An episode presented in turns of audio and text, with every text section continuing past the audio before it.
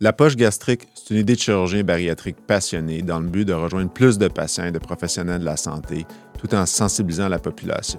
L'obésité est une maladie chronique complexe, répandue, dont les patients font l'objet de préjugés et de stigmas contribuant à la morbidité et la mortalité qui sont associés. Il faut donc offrir des traitements fondés sur la science de la gestion des maladies chroniques, au-delà du simplisme « mangez moins et bougez plus ». Alors, comme tu sais, Alex, nos capsules vont couvrir la thérapie nutritionnelle médicale, l'activité physique, les approches psychothérapeutiques, la pharmacothérapie et, bien entendu, la chirurgie. Je remercie le support d'Éthicon pour la production, ce qui nous permet de réaliser ce balado bénévolement. Je veux en profiter aussi pour remercier le support de notre Association canadienne de médecins et de chirurgiens bariatriques. Ce balado est disponible sur toutes les plateformes audio et suivez-nous sur notre chaîne YouTube et Facebook. Alors, bonjour à tous. Bienvenue à notre nouveau balado intitulé « La poche gastrique ». Alors, je me présente, Dr Pierre Garneau. Je suis chirurgien bariatrique au CIUSSS du Nord de l'Île de Montréal. Alors, ceux qui veulent savoir c'est quoi le CIUSSS du Nord de l'Île, bien, c'est l'hôpital Sacré-Cœur, Jean-Talon et Fleury. Et d'entrée de jeu, je vous présente mon co-animateur, Dr Alexandre Bougie, qui est aussi chirurgien général et bariatrique à l'hôpital Pierre-Boucher. Salut Alex. Salut Pierre, ça va? Très bien. Écoutez, un gros merci de participer à notre premier balado. Alors, c'est sûr qu'on est deux chirurgiens bariatriques, mais juste pour vous dire d'emblée de jeu qu'on ne parlera pas que de chirurgie bariatrique. Mm-hmm. Hein, Alex? On va parler aussi de médecine métabolique parce que le terme bariatrique est en train de disparaître. On va aussi parler un peu de tout ce qui est en relation avec les problèmes de poids. Alors, ce n'est qu'un début. Alors, comment est né notre balado? Bien, disons que Alex et moi, on fait partie de l'Association canadienne de chirurgie et de médecine bariatrique et nécessairement, dans les objectifs d'une association, c'est de promouvoir nécessairement la santé et aussi de bien expliquer les traitements qui sont à venir et les options. Et nécessairement, toutes les options, médias, balado, YouTube, font partie de l'arsenal. Puis, c'était une idée d'Alex, hein? T'en souviens? Ouais, on se lance. C'est ça. Alors, on décide de le faire en co-animation, mais au fil des balados, on va avoir des invités parce qu'on ne veut pas vous astreindre juste à Alex et moi, mais on va y aller selon les sujets. Alors, Alex, je voyais que dans tes mains, tu avais les derniers guidelines. Oui, c'est ça. Bon, on était à Toronto, on parlait de ça sur le conseil d'administration. Puis, évidemment, en 2022, on a parlé de nouvelle ligne directrice, en fait, pour la chirurgie métabolique, le traitement de l'obésité. Alors, c'est important de parler de ça. Je pense que pour jeter les bases de ce podcast-là, on peut prendre une seconde pour définir la problématique. Hein. C'est quoi l'obésité? C'est une accumulation excédente de gras, mais c'est aussi une maladie chronique. Alors, en 2023, quand on parle d'obésité, on parle d'une maladie chronique au même titre qu'on parlerait de l'hypertension, du diabète, du cholestérol. Alors, on veut parler de traitement, de maladie chronique. Alors, ce qui s'est passé en 2022, c'est qu'il y a eu des nouvelles lignes directrices de traitement de l'obésité. En fait, il y a eu des nouvelles lignes directrices au niveau canadien un petit peu avant, mais là, au point de vue international, l'Association internationale IFSO, dans le fond, a fait un travail conjoint avec la SMBS, qui est l'association américaine, tu le sais. Puis, fin 2022, il y a des nouveaux guidelines qui sont sortis pour définir la problématique, puis les indications chirurgicales. Alors, on est deux chirurgiens, c'est sûr qu'on va parler de chirurgie. Plus tard, on parlera de psychologie, nutrition, traitement médical, mais je pense que c'est super important de parler des indications chirurgicales. Puis pourquoi c'était si important en 2022 d'arriver avec des nouvelles indications chirurgicales? C'est qu'en fait, les indications de chirurgie bariatrique, ou on peut dire chirurgie métabolique, là, c'est deux synonymes, n'avaient pas été vraiment révisées au point de vue international depuis 1991. Donc, ces critères-là, en 1991, avaient été établis aux États-Unis par l'Institut national de santé, le NIH. Puis, grosso modo, on parlait de chirurgie métabolique en fonction de l'indice de masse corporelle. Fait que là, juste pour, je pense, discuter on va parler d'indice de masse corporelle souvent. Donc, c'est pas la meilleure façon nécessairement de définir l'obésité, mais c'est reproductible, facile. Puis partout dans le monde, on parle d'indice de masse corporelle pour catégoriser les patients. Donc, on le sait, c'est pas parfait, mais je pense que tout le monde l'utilise à voir, on va le dire. L'indice de masse corporelle, en fait, c'est le poids en kilogrammes divisé par la taille en mètres au carré, puis ça donne un chiffre, en fait. Puis c'est comme ça qu'on permet de définir l'obésité. Donc, grosso modo, un surplus de poids, c'est un indice de masse corporelle entre 25 puis 30 pour un indice normal alentour de 20. Puis on parle d'obésité à 30 et plus. Donc, entre 30 et 35, on parle d'obésité de classe 1. Entre 35 et 40, on parle d'obésité de classe 2, puis au-dessus de 40, d'obésité de classe 3. Donc, je peux peut-être parler des anciens critères, puis tu peux parler des nouveaux. C'est ça, on va aller avec les critères qui nous servaient à quoi finalement, Alex? Et ça nous servait à définir l'éligibilité du patient pour une chirurgie. Donc, la plupart des pays, associations ou même compagnies d'assurance comme aux États-Unis se basaient sur les critères pour dire oui, le patient est éligible au traitement ou non, il n'est pas éligible. Exact. Alors, vas-y pour les anciens critères qui datent de 1991. Exact. Donc, entre 1991 puis 2022, les critères n'ont pas vraiment changé, malgré qu'il y a eu énormément d'études sur l'obésité qui ont démontré que c'est le seul traitement efficace, qu'on augmente la survie. Il y a tellement de bénéfices, c'est clair partout dans le monde. Mais grosso modo, depuis 1991, un adulte qui veut une chirurgie bariatrique, s'il y avait un IMC au-dessus de 40, donc l'obésité de classe 3, 40 et plus, il était éligible pour la chirurgie bariatrique. Il y avait aussi une considération avec l'IMC entre 35 et 40, donc l'obésité de classe 2, si les patients avaient des comorbidités métaboliques. Alors, l'obésité vient avec un paquet de problèmes, le diabète, l'hypertension, le cholestérol, la maladie cardiaque, le syndrome des ovaires polykystiques, les problèmes articulaires, l'apnée du sommeil, pour ne parler que de ceux-là, puis il y a même certains cancers qui sont reliés à l'obésité.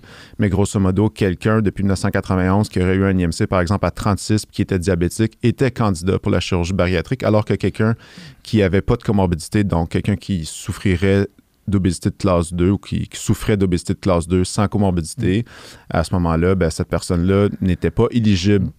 Puis ce qui est important à dire, Alex, c'est que dans toutes les maladies que tu as énumérées par rapport à l'éligibilité chez les IMC à 35 et plus, on ne considérait que 3 maladies. Ouais, finalement, c'était le diabète, la haute pression, puis l'apnée du sommeil. Non, pas le cholestérol, l'apnée du sommeil. C'est l'apnée du sommeil. C'est l'apnée du sommeil. C'est les 3 maladies. J'avoue, on n'était même pas dans les critères. Non, on n'était pas dans les critères. On savait que c'était des maladies associées parce qu'il y avait beaucoup de problèmes. On le sait avec le surpoids, que ce soit les problèmes articulaires, que ce soit ce que tu as nommé tantôt. On peut avoir l'hypertension intracrânienne aussi. Mm-hmm. Il y avait d'autres maladies sévères qu'on retrouvait, mais par définition, dans le critère du NIH, on ne parlait que de diabète, d'hypertension, puis d'apnée du sommeil. D'apnée du sommeil, right. Donc, ça n'avait jamais été vraiment updaté. Puis, de façon intéressante, même les associations médicales, comme les associations, par exemple, américaines d'endocrinologie ou internationales d'endocrinologie, ont commencé à intégrer la chirurgie métabolique dans les algorithmes de traitement du diabète avant même qu'on révise ces critères-là. Fait qu'en 2022, ces critères-là ont été révisés.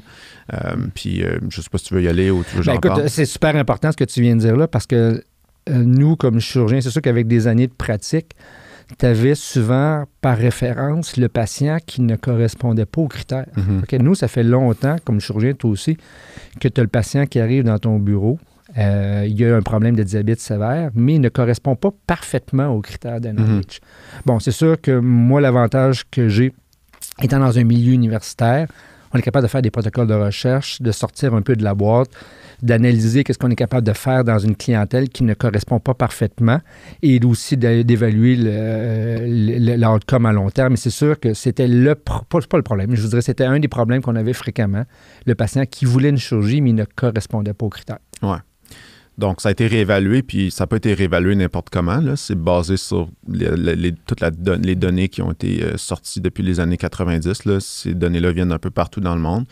Puis, grosso modo, les gens qui souffrent d'obésité de classe 2, donc on se rappelle un IMC entre 35 et 40, qui n'était pas éligible sans comorbidité de type hypertension, diabète, apnée du sommeil, ces patients-là, maintenant, sont éligibles à la chirurgie bariatrique. Puis c'est même un traitement qui est non seulement considéré, mais qui est recommandé pour cette clientèle-là. Puis pourquoi? C'est parce qu'on sait, basé sur des études scientifiques, que les patients qui souffrent d'obésité de classe 2, qui ont fait des efforts, qui essaient de perdre du poids puis ça ne marche pas, si on ne leur propose pas une chirurgie, ils ne sortiront pas du problème puis ils vont juste attendre quelques années avant de devenir probablement éligibles parce qu'ils vont soit maintenir leur poids, développer des comorbidités ou le problème va se chroniciser, ils vont prendre encore plus de poids puis là, tout d'un coup, ils vont se tomber dans l'obésité de classe 3. Donc, grosso modo, cette population-là, maintenant, est éligible pour la chirurgie bariatrique. Donc, en 1991, c'était 40 et plus d'indice de masse corporelle.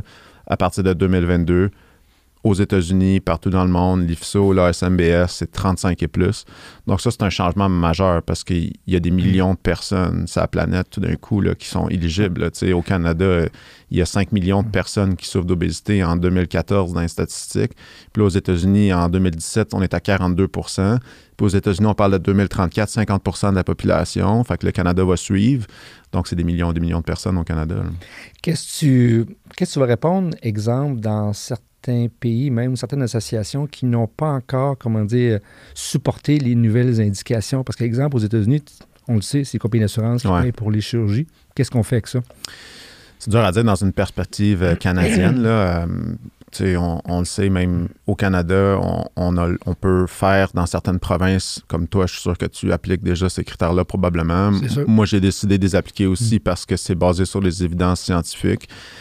Par exemple, en Ontario, je pense que c'est pas aussi clair parce que OBN, le network bariatrique ontarien, établit des critères de pratique un peu plus restrictifs en termes de quelles procédures. Ils font plus de bypass. Nous, on fait peut-être un peu plus de sleeve. On en reparlera plus tard, les types de chirurgie. Mais là, aux États-Unis, je comprends là, mais les compagnies d'assurance, mais je pense que justement, cette nouvelle ligne directrice avec l'Association internationale américaine est justement la première étape vers le premier outil pour justement libéraliser puis permettre aux patients d'avoir la chirurgie. C'est sûr qu'il y a du travail à faire au point de vue des compagnies d'assurance, mais la première chose à faire, c'était de mettre une ligne directrice claire. Tout à fait. Puis moi, ce que je pense dans les critères qui ont été, on peut dire, le mot ABC, le plus grand impact qu'on va avoir, je pense, sur la santé va être le fait qu'on va adresser la chirurgie chez les gens diabétiques avec un IMC plus bas. Ouais. Parce qu'on le sait, le diabète, à part l'obésité, c'est la maladie du siècle. Ouais, ouais. Et le fait d'adresser le traitement chez des patients qui ont un diabète mais qu'un IMC moins élevé va permettre d'attaquer rapidement le diabète et va être capable aussi d'éliminer les problèmes là, qu'on peut avoir. Ça, c'est tellement important en plus ce que tu viens de dire là parce qu'il y a une belle étude là, à Cleveland Clinic, en tout cas peu importe, là, mais grosso modo, plus on intervient rapidement chez un diabétique, meilleures sont nos chances de guérir complètement le diabète. Alors, j'aurais tendance à dire assez fièrement qu'on améliore pas mal tout le temps les diabétiques quand on les opère, mais quand tu opères un diabétique, que ça fait 10 ans qu'il est insulinodépendant, le pancréas s'est épuisé, tu le sais, nos chances de guérir ou de renverser complètement ou d'induire une rémission durable du diabète sont beaucoup moindres. Donc ça, c'est capital, je pense. C'est essentiel. Parce qu'on a une chance de guérir complètement. Ouais. Là, c'est le jour et la nuit entre opérer un diabétique que ça fait 2 ans qu'il est sous metformine et qu'il souffre d'obésité, puis d'opérer la même personne 15 ans plus tard, ça fait 10 ans qu'elle est insulinodépendante, puis le pancréas s'est épuisé, tu sais. Fait que ça, puis en plus, tu as dit les critères sont abaissés, alors je vais ajouter quelque chose. En 1991, les diabétiques avaient aussi un critère abaissé par rapport aux non-diabétiques, hein, 35 et plus versus 40 et plus d'indice de masse corporelle. Mais maintenant, c'est très clair dans les guidelines. Entre 35 et 40, le traitement n'est pas considéré, il est recommandé maintenant. Puis entre 30 et 35, donc on parle d'obésité de classe 1, la chirurgie métabolique fait partie de l'algorithme de traitement du diabète. Donc, il faut considérer un geste chirurgical. Oui, c'est invasif. Oui, ça peut paraître plus intense que de prendre des médicaments ou de donner de l'insuline, mais un diabète réfractaire avec un IMC à 33 en 2023, si le patient a de la misère à contrôler son diabète, il faut considérer la chirurgie bariatrique. Puis je vais renforcer un point que tu as amené, Alex. Tu parlais des études tantôt. La plupart des études démontrent que si un patient il y a un problème de poids, il développe du diabète. S'il développe le diabète sur une période de 1 an, avec une chirurgie bariatrique, on va atteindre 100% de résolution de son diabète. Et comme tu as bien expliqué, plus qu'on attend pour attaquer chirurgicalement ce patient-là, moins bon, entre guillemets, va être notre effet antidiabétique, alors que si on l'attaque rapidement, on a des résultats spectaculaires. Exact. Donc, c'est pour ça que c'est si important, en fait, de redéfinir ces critères-là. Puis je peux peut-être le résumer en 2 secondes. Ouais, on se rappelle, depuis 1991, c'était 35 plus comorbidité. On pouvait avoir une chirurgie métabolique ou 40 sans comorbidité. Maintenant, toutes les IMC à 35 et plus sans comorbidité peuvent être considérées. Puis on intègre la chirurgie métabolique dans l'algorithme de traitement du diabète dès qu'on a un diagnostic d'obésité. Donc, on parle d'un IMC au-dessus de 30. Fait que si on a un diabète réfractaire avec un IMC au-dessus de 30, c'est une indication de considérer la chirurgie métabolique. Puis là, on ne parle même pas des populations qui sont encore plus à risque, que les IMC peuvent être descendus plus bas par rapport aux Asiatiques. Je ne me lancerai pas là-dedans. Mais pour la population québécoise, canadienne, en temps normal, on va utiliser les chiffres de 30 et plus pour même les diabétiques maintenant. Merci, Alex. L'autre chose aussi, vu qu'on parle des nouveaux guidelines, on a adressé aussi 2 problématiques qui étaient un peu crunchy, comme on dit dans le temps. C'était le patient plus âgé et le patient plus jeune. Alors, comme tu le sais, Alex, dans les anciens critères, même si je remonte à très, très, très longtemps, on n'opérait pas les 60 ans et plus. Exact. Et après quelques décennies, c'était revisé à 65 ans. Et on sait que maintenant, avec l'espérance de vie qui augmente, il y a beaucoup de patients qui se sentaient brimés par le fait que on n'opérait pas des exact. 65 ans et plus. Alors, nous autres, en 2016, on avait publié une étude, justement, qui montrait que les patients de 65 ans et plus, avaient des très bons résultats. Pas plus de complications, mais on voyait que nécessairement le patient qui était avec un IMC très élevé et diabétique, c'est cette combinaison-là qui n'était pas très bonne mm-hmm. pour le résultat. Mais là, on voit que maintenant, par nous, il y a des nouvelles indications maintenant. Mais grosso modo, il n'y a plus de critères d'âge. On peut parler d'âge rapidement là, avec les nouvelles lignes directrices, mais les deux, dans le fond, on a publié là-dessus. Là. Moi, c'était 60 et plus avec la cohorte de McGill. Toi, c'était 65 et plus. Ta cohorte, tes patients étaient un petit peu plus âgés, mais grosso modo, l'âge n'est plus un facteur restrictif. Ça ne veut pas dire qu'il ne faut pas considérer l'âge, mais l'âge, c'est juste un chiffre. On a des patients qui sont probablement biologiquement plus maganés, entre guillemets, si je peux me permettre ce mot-là, à 50 ans dans notre population que certains autres patients à 65 ans.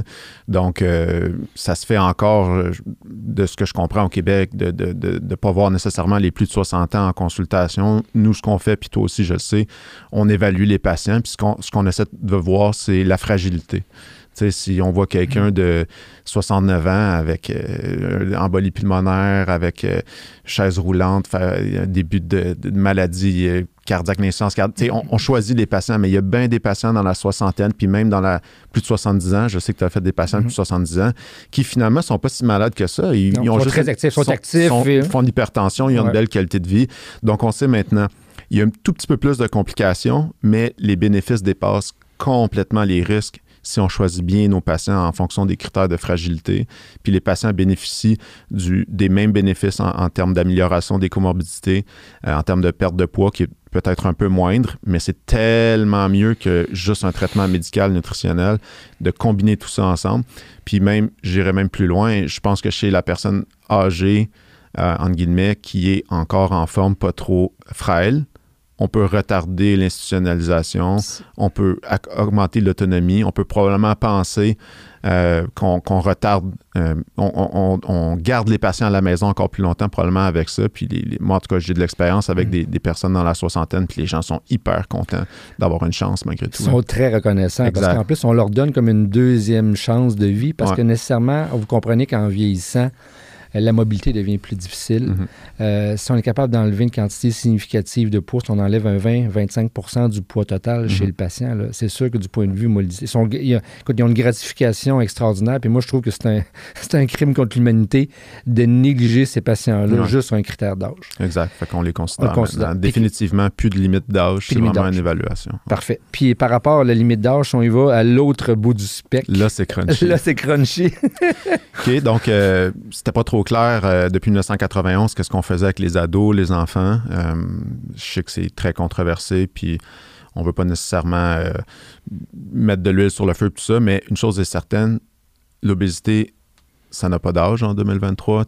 Toute la population, même les enfants, sont affectés, certainement les adolescents.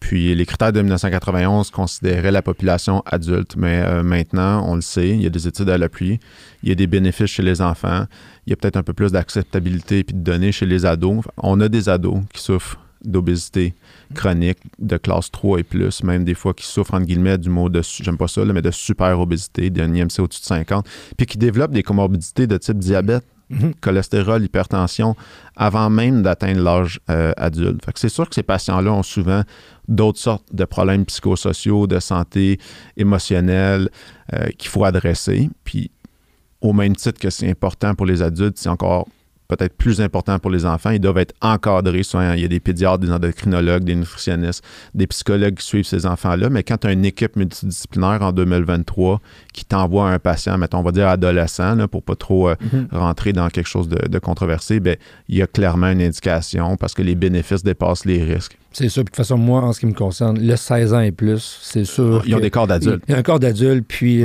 comme on dit, c'est un no-brainer chez ces patients-là parce que plus qu'on retarde le traitement chez ces patients-là, plus qu'ils ont un impact négatif psychologique. On le sait, les jeunes, là, tout ce qui s'appelle bullying, se faire mettre dans le coin. L'obésité est un stigma très sévère. Et moi, j'ai toujours été un partisan d'opérer les jeunes dans la mesure où c'est qu'on va éviter cette stigmatisation-là. Et je suis convaincu qu'un jeune qui commence à changer ses habitudes va avoir une persévérance dans la modification de ses habitudes. C'est peut-être une croyance que j'ai, mais ben, je pense probablement que tu as vu ça en clinique. Moi, j'ai cette impression-là. Là, je veux dire, les pertes de poids, c'est des moyennes, là, mais en tout cas, moi, j'en ai peut-être plus dans la vingtaine, là, mais des jeunes de 21, 22 ans à qui tu donnes une chance, qui renversent la vapeur, puis ils veulent pas retourner en arrière, puis ils arrivent avec des chiffres de dérivation bilio-pancréatique, chirurgie agressive, avec une gastrectomie, tu sais. Ouais. Puis là, ils ont 80% de perte de l'excès de poids, puis ils ont une deuxième vie, puis ils sont partis, eux autres, là, tu sais. Tout à fait d'accord avec toi. Puis tu vois, un travail qu'on n'avait pas eu le temps de finir, qu'on avait commencé avec un étudiant en recherche, on avait tout stigmatisé par tranche de 5 ans, 20, 25, 25, 30, 35, bon, finalement jusqu'à 60.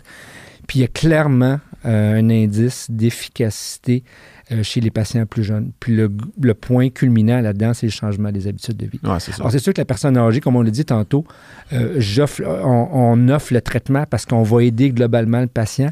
Mais c'est sûr que le patient qui est plus âgé, qui est déjà hypothéqué pour d'autres problèmes de santé, n'ira peut-être pas au gym 5 fois par semaine et changer tout ça, alors que le jeune, drastiquement, il change au complet. C'est ça, c'est ça.